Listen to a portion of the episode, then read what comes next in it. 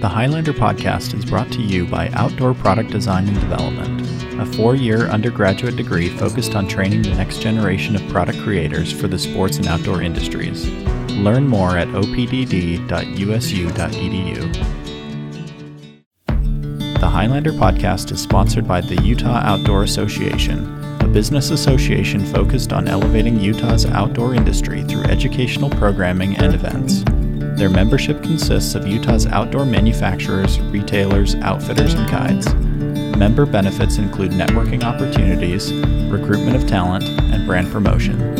More information about volunteering and membership is available at utahoutdoor.org.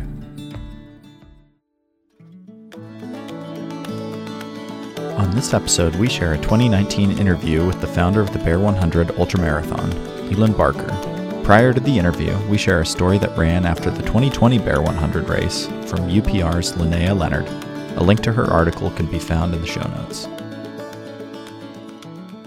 The Bear 100 is a 100 mile foot race that begins in Logan and ends at Bear Lake. As with any endurance sport, it's important to make sure race participants are kept safe, especially during the COVID 19 pandemic. You don't want to be the person that, that lets things slip and, and someone that ends up getting sick from participating. Chase Anderson oversaw Aid Station 11 with his friend Tyler Reed. You know, you always have to do the face mask, you know, take precautions that way. We're sanitizing a lot more and just being cognizant of, of everyone around us. So yeah, there were things that were, were definitely different because of COVID. And while those elements of the race were different than past years, some of the biggest challenges that faced the aid station weren't related to the coronavirus at all. One second, I have one guy that's very hypothermic, we ended up having to send him off in a razor down to another site that had better equipment to be able to take care of him. You have that going on, and then, you know, a couple hours later, you have a guy coming up running shirtless, feeling good. Despite some of the difficulties, Anderson says the event was positive overall. Seeing these people come through, you know, they're all in kind of a different situation, but to be a small part of helping them finish or at least get through your station, right? That's something that, that stands out to me and is the reason that I want to keep coming back. I love the bear. I love to go and help and do the bear. It's something that I look forward to every year. There's something about going through all that, working together, and there's definitely a, a bonding that happens up there. With Utah Public Radio, I'm Linnea Leonard. And now my 2019 interview with Leland Barker. Hey, welcome back, everyone. This is Chase Anderson, and uh, today I've I've got Leland Barker with me today, the race director and and founder of the Bear 100 Ultra Marathon that's based here in in Logan, Utah, of all places. Thanks for being here. You're welcome. Yeah, thanks for taking some time. Um, I had the unique opportunity to participate, not race. Um, I could never run um, what these people are running, um, but was able to help out in aid and uh, at an aid station at mile 92 of this race and was there in the mud and rain, hail, snow, and lightning at the end of the race. And it is an, an incredible event that I think a lot of people might not even realize is right in our backyard here. Um, why did you start something like this? This this hundred mile race in the in the um, in the mountains here. Well, um, in 1996, I ran the Wasatch 100 mile endurance run, and I had such an incredible experience doing that and and running well and finishing fourth overall. I was really excited about 100 mile races after my first attempt at it. And then I heard that there was a limit on how many runners could run in the Wasatch 100. So I thought to myself, well, it's time to start a new race then. and so I just figured out a course in the mountains around here. I, my original idea was to go from Logan to Bear Lake and call it the Bear 100. Um, it ended up in Idaho for the first eight years because of a permit process that didn't quite work out in Utah. Um, so the race was in Idaho. It was uh, it started and finished at Deer Cliff Inn, and it went up and headed south and did a loop, and then back to the north and did another loop, and then finished at Deer Cliff Inn. Um, we did that course for for about eight years until we finally got the permit thing worked out, so that we could do my original idea of finishing in Logan and ending at Bear Lake. Right. So it starts. Where does it start? At kind of the mouth of Dry Canyon. Is that Yeah. is that about where Go- it starts? Goes up Logan Dry Canyon. It starts at Mount Logan Gibbons Park. and then ends in Fish Haven Yeah. at Bear Lake, and that ends up being hundred miles, a little over hundred miles. Yeah, it's it's pretty close to 100 miles, but sometimes runners do a little extra mileage getting off course. So No one wants to do a little extra, especially after already doing a hundred. But um, what what is the what does the race look like at elevation gain? Where does it take them through the mountains? What does that look like now? Well, it's around 21,000 feet of climb and about a little over 20,000 feet of descent because it finishes a little higher elevation than it starts. And um, there's there's a big climb going up towards Logan Peak, and then you take the south the South Syncline Trail around to the first aid station, 10 miles in, and then you drop down Leatham Hollow to left hand fork, and then you climb back up again, going up Richards Hollow, and then you go down again to Cowley, down to Temple Fork, and then you climb again, then you drop down to Temple Fork, and then there's a pretty big climb up to uh, Tony Grove Lake. That's about the halfway point, a little over halfway when you're at Tony Grove. And then after that, the climbs aren't quite as big, but you've already been beaten up pretty good by the climbs you've already done. So it's it's a pretty good challenge to finish from there. A lot of runners drop out at Beaver Mountain because you know you've still had another tough climb coming out of the Franklin Trailhead aid station, and then drop down to Logan River, and then you climb back up again and drop down to Beaver Mountain, and and it's a kind of a tricky trail coming down through there. And I remember last year when I dropped out, I was having trouble staying on my feet. my, I was hurting so bad. what what's happening to the people's bodies like during this race? I, like I saw people at mile ninety two, and people are just their bodies are giving up at that point. What does that feel like for you? You've run the race Yeah. seven times. Uh, Um, what is that? What's your body going through while you're running something There's like this? all kinds of things that can go wrong. You can have electrolyte problems where um, you, you just your body's almost shutting down, just won't won't work anymore. It just won't do what you normally do. You just can't keep running because you just feel awful. Um, sometimes it's just maybe you haven't prepared as well as you should have. Like last year for me, I hadn't trained that well, so my legs were just hurting really bad. and I thought, I I don't know if I can do another 25 miles, so I dropped out because of that. Um, there's a lot of different reasons why people drop out. Mostly it's just fatigue, uh, men- mental fatigue, physical fatigue, uh, all of the above combined together to make it just look like an impossibility that you can even go on. And, and we saw that at mile 92. We saw people coming in, a few people in tears, just saying, "I just want to be done." And what? Why do people do this? Like that, that was my question. There's so many people who came through. Um, quite a few who didn't even seem winded, and then other people coming through, um, just wanting to be done. What is it about something like this that that people like doing? Like, and you've done it. What what does that feel like to accomplish it, and why do you think people keep coming back to do these types of races? Well, when you do make it to the finish, it's such a big thrill because you've done something that is extraordinary and, and very hard to achieve. So the thrill of, of completing a hundred is is just amazing. I remember when I finished my first 100 after all the trials I went through to finish that.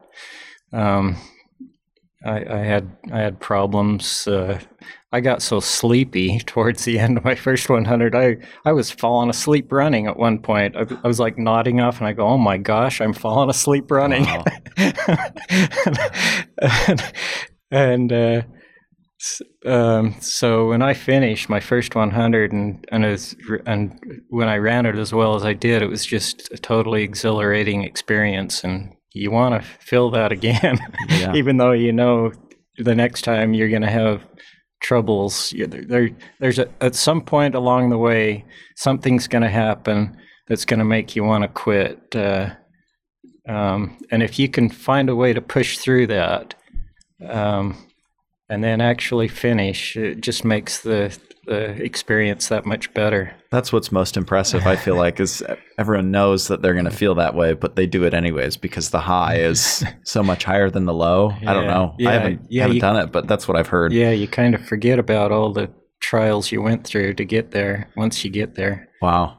um, so how many people participate? Like what what does participation look like? Um, you mentioned quite a few people drop out as as the race goes on, but how many people start the race at least? we try to keep the Bear 100 at around 300 runners. So we have a 350 sign up limit because we know there's going to be some people that don't show up uh, last minute. Things happen. So this last year we had 311 start, and there were about 204 that finished. Wow. That's that's a lot that that end up dropping off. Where do they typically start dropping off during the race? Oh, they can start dropping as about as early as mile 28, mm. Cowley Canyon, but not very many. A few might drop at mile 37, a few more at mile 44, and then from 50 to 75 is where you'll see most of them drop. If they can make it past Beaver Mountain, they have a good chance of finishing. Wow.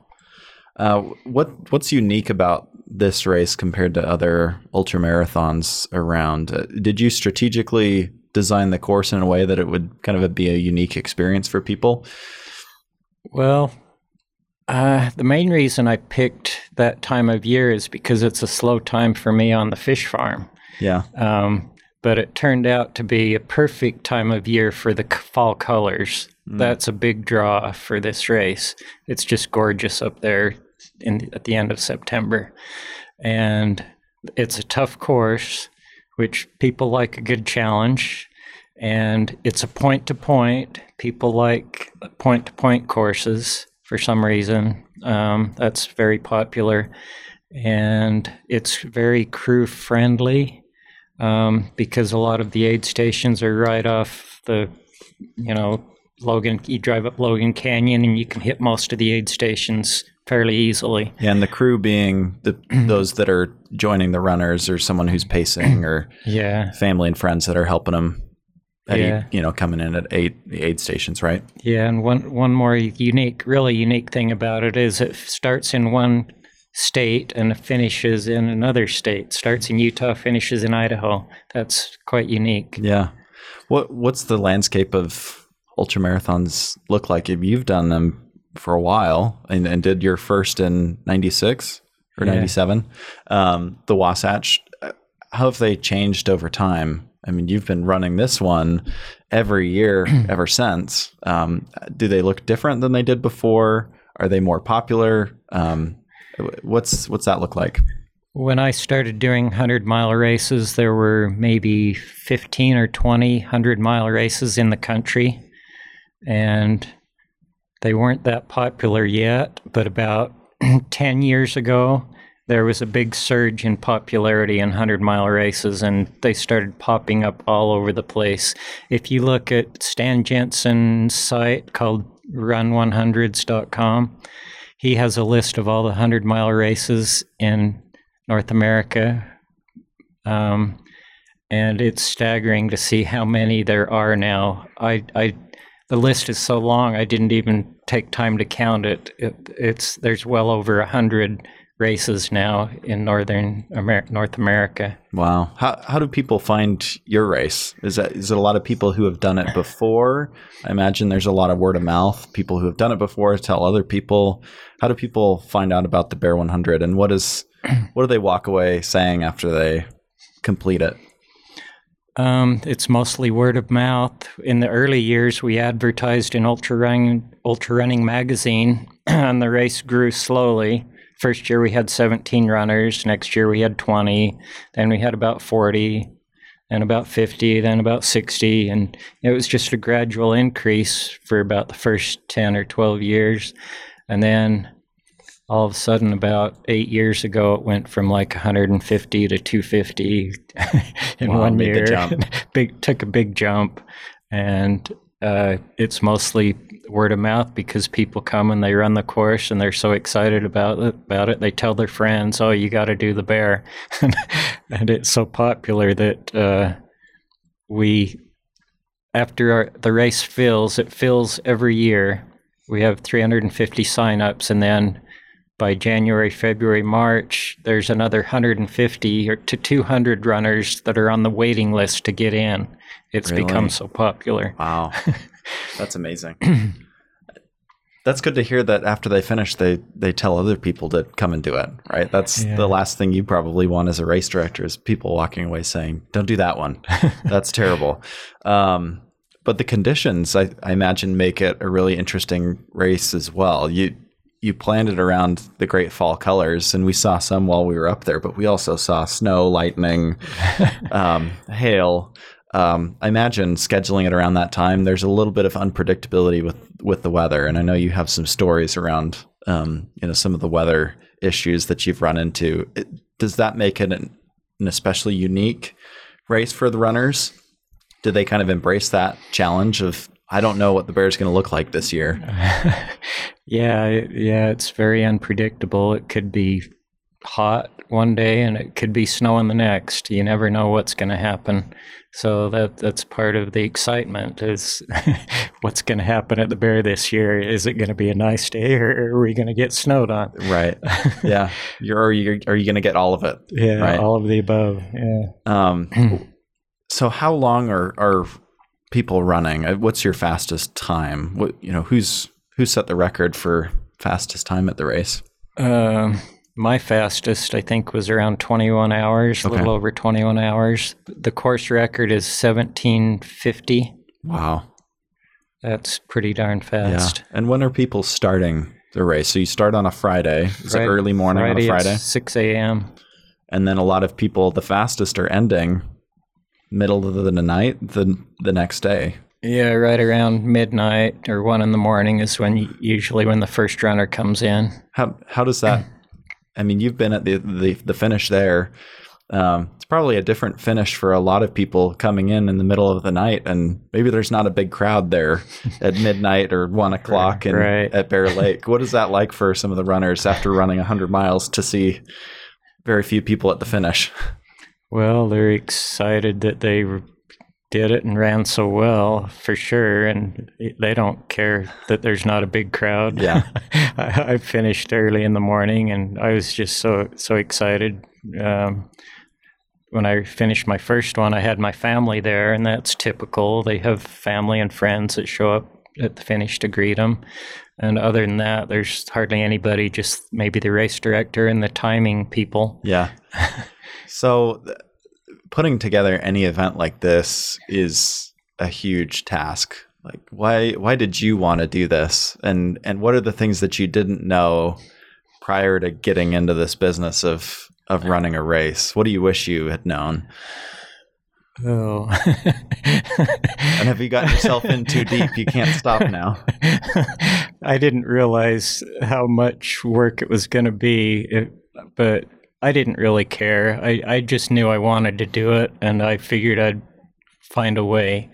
And that's the reason why I took two years to prepare for my first race because I knew it was going to be a challenge to to find the people to run the aid stations and everything, and it would it, would need some t- to take some time to get things together so that it would be a success. Um, and now it's grown to the point where I don't even know all the people that help out with the race. I, I meet people all the time that say, "Yeah, I helped at this aid station at, for the Bear 100," and I go, "Oh yeah, oh th- good and we didn't we didn't meet until now and I, Yeah. I helped at the at the end there. So um, what does your team look like? I mean it's grown so much um, where the first race it was it was you you know getting it going. Um, what does your team look like now? Like how, do, how is a race like this possible and who's involved Well, there are like about four key people that uh, are on the committee, the race committee. Um, they're over. They have different responsibilities. I'm the race director, and I I answer a lot of emails, and uh, I'm, I'm checking my email all the time, and and taking care of runners' questions and stuff, and um, uh, get them what they need. They come to me when they have when they have needs. Um, and then there's Doug Garrett, who is in charge of getting the permits, which there are quite a few of them that we have to get. And Especially working between states. You Yeah. have to work with both Two the different state of states, Utah, permits. various cities. there's about eight different permits that we have to get for the race. You have to work with the Forest Service because you're running on Forest Service land as well. Yeah, plus the BLM, plus Utah Trust Lands Administration, Cache County, Logan City, Bear Lake Regional Commission. Yeah, there's just all kinds of people that want uh, a little piece of the pie. Yeah, sure. um, so and so he takes care of that for me, which I'm very thankful for because that was a, the biggest headache for me. Um, that drove me crazy getting the permits, and then um, Michelle Hanson has taken over the job. It used to be run by Wayne Moore, who did a great job of uh, coordinating the aid station people and getting them all lined up. But Michelle Hanson took that job over last year, and she did a great job with that. Um, Ron, Ron Stagg is in charge of the trails, so course marking of the trails for the race, taking down the course markings. He lines up people to do that, and if any runners need need to do trail work, which is a requirement for the race. That, that's one reason they decided to let us have the race in Utah is because we have a trail work requirement. Hmm. Runners have to work on trails or do volunteer service for an ultra that's in the mountains, you know, where they they need to do trail work or cleanup or whatever. Hmm.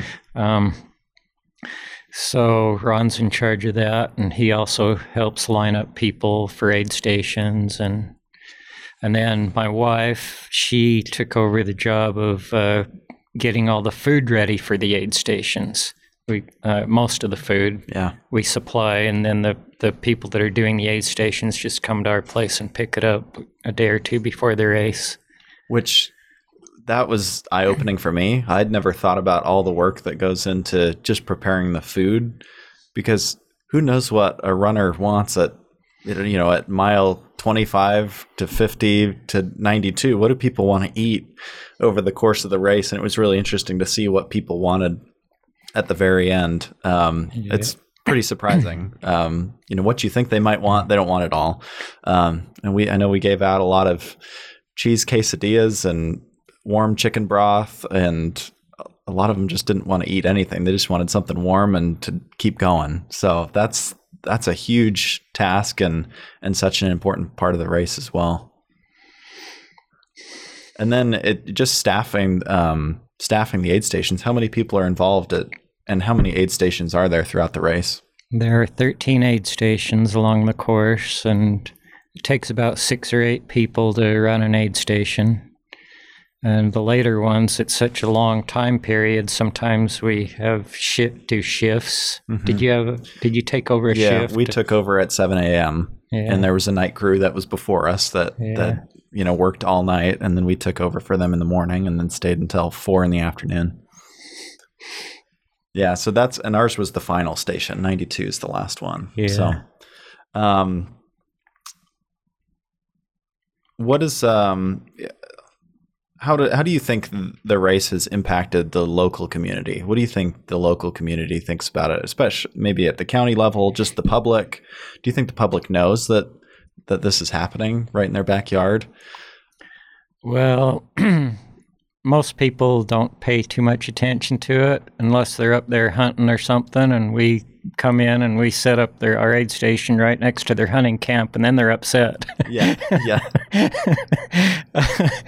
um, yeah, people are going about doing their own thing, and you know, s- some people think it's really cool. I'm sure, and some people are a little annoyed by us. So, uh, for, we we try and keep a low profile. And yeah, yeah. Well, and you don't need to advertise.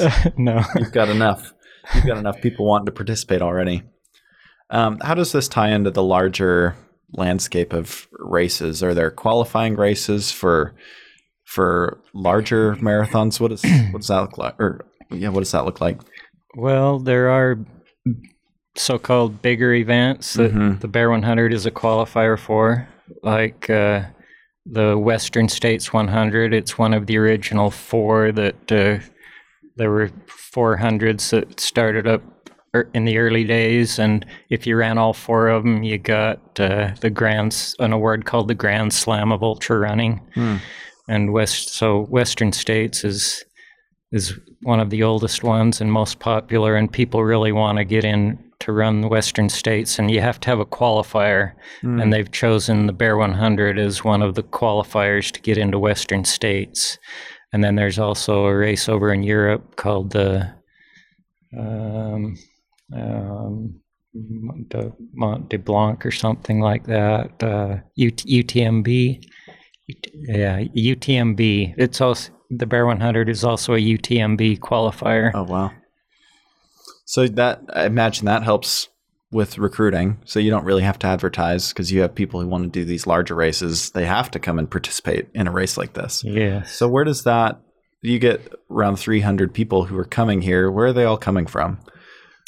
You Well, probably get a variety. yeah, we looked in-state, it out of state, international. We looked it up, and there were runners from 38 different states this last year that participated, and runners from 10 different countries. Wow. So they come from all over. Yeah. What did they say when they they uh, for a lot of people it's probably their first time coming to Cache Valley. What do they say when they come and experience the mountains that we have? Uh, What have you heard? They're just so impressed by the beauty of the mountains, the colors, and um, yeah, it's it's pretty unique to a lot of people how beautiful it is here. Well, what is the what's the future of the race look like? I imagine you're always in the planning stages of the next one. Um, as soon as you finish one, you're on to the next. I imagine. What does that What does it look like for you moving forward? Well, as long as I'm healthy and you know, I'm getting old, so I don't know. At some point, I I may have to find another person to to be the race director, but I I don't know how when that's going to happen. I think as long as I'm healthy and can do what I'm doing, I'll just keep going. And for you, you're going to run the next one. Sounds like. I'm thinking about it. thinking, okay, we don't want to commit you right here, but well, I it's an event that I I found out about only a couple years ago and had wanted to participate on the aid station side of things and and help out. And uh, incredible to see these amazing athletes go through what they do. Um, and uh, to be just a small part of that was was really fun for me to be able to help them at least get through a little bit more of the race and finish. Um, and I think this is this is such a valuable asset to to northern Utah, to Cache Valley, to Idaho.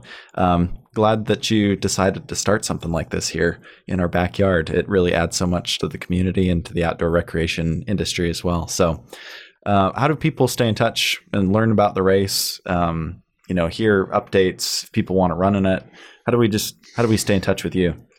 Um, well, you can go to the Bear 100 website and contact me directly, or you can look it up on Facebook. Uh, that's very popular nowadays. There's all kinds of posts from people on Facebook. Um, And there's a runners group too on Yeah. on Facebook, a Facebook group with all you know former runners who are always sharing pictures and stories from the race. yeah. Well, that's great, Leland. Thanks for taking some time today. Um, again, appreciate all that you do, and um, hope to see the race. You know, keep going on for years to come. Yeah, for sure. Hey, thank you. Thanks for listening to the Highlander Podcast. Subscribe and listen for more outdoor stories and content wherever podcasts are found on HighlanderMag.com and each Sunday at 4 p.m. on Aggie Radio 92.3 FM in Cache Valley.